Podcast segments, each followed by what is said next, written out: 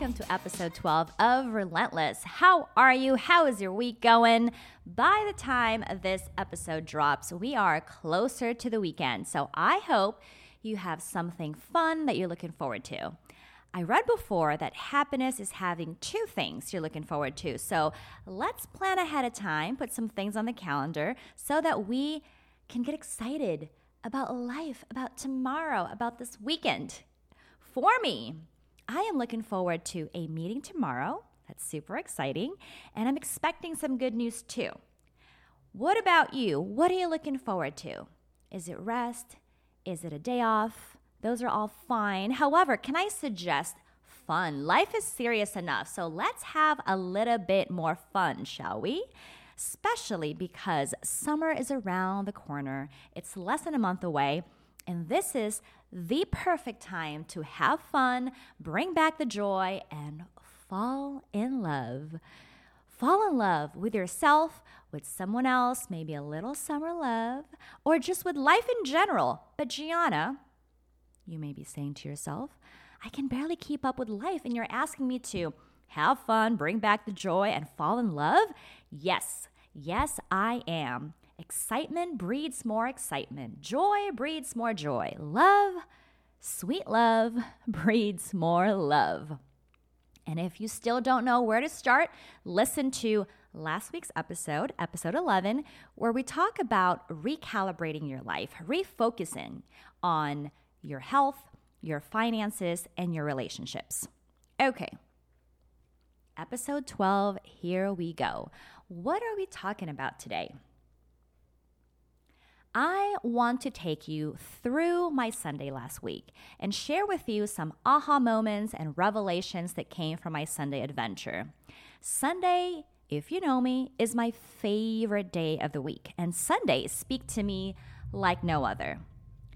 By the way, if you have not subscribed, I have a newsletter called Sunday Stories where I write to you and share with you ideas, principles, and stories to help shape your own. It's a more intimate way for us to connect.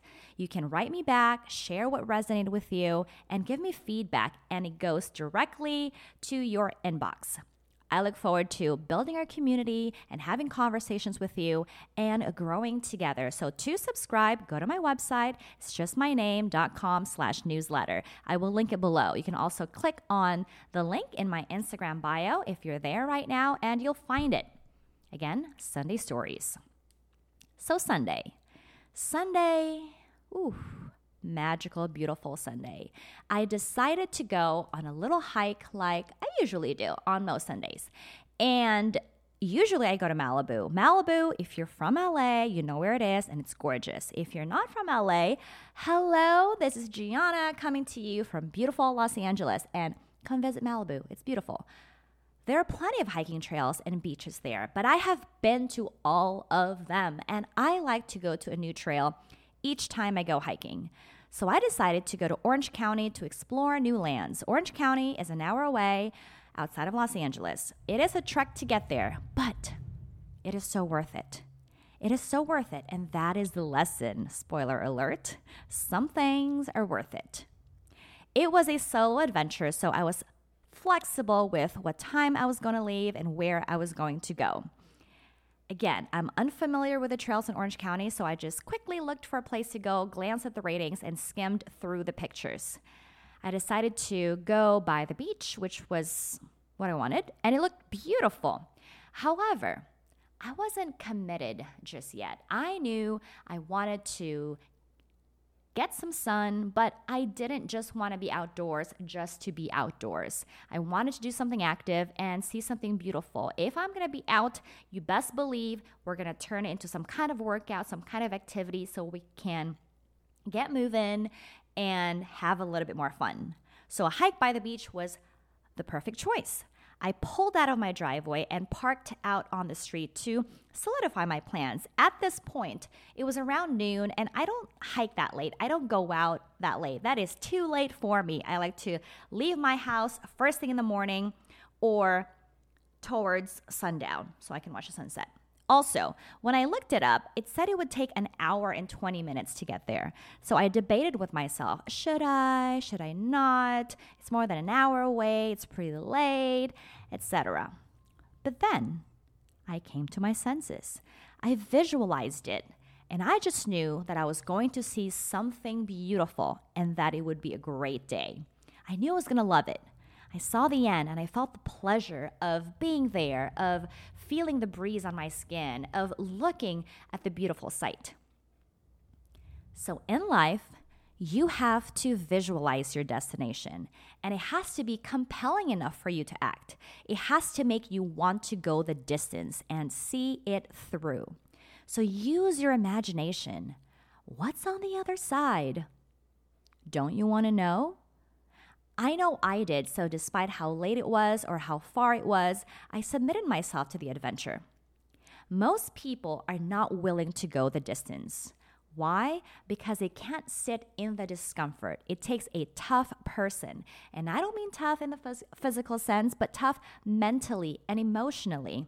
It takes a mentally and emotionally tough person to go through the mud, to go through the darkness, to go through the uncertainties and willingly.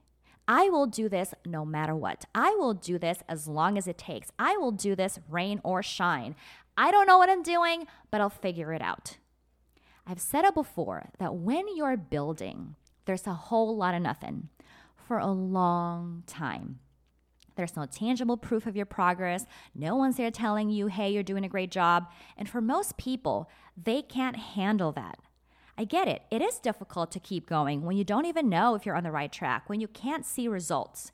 But if you are stranded on an island and you have to build fire, and you got two sticks, you have to rub those two sticks together long enough to create enough friction and pass the threshold to ignite a fire.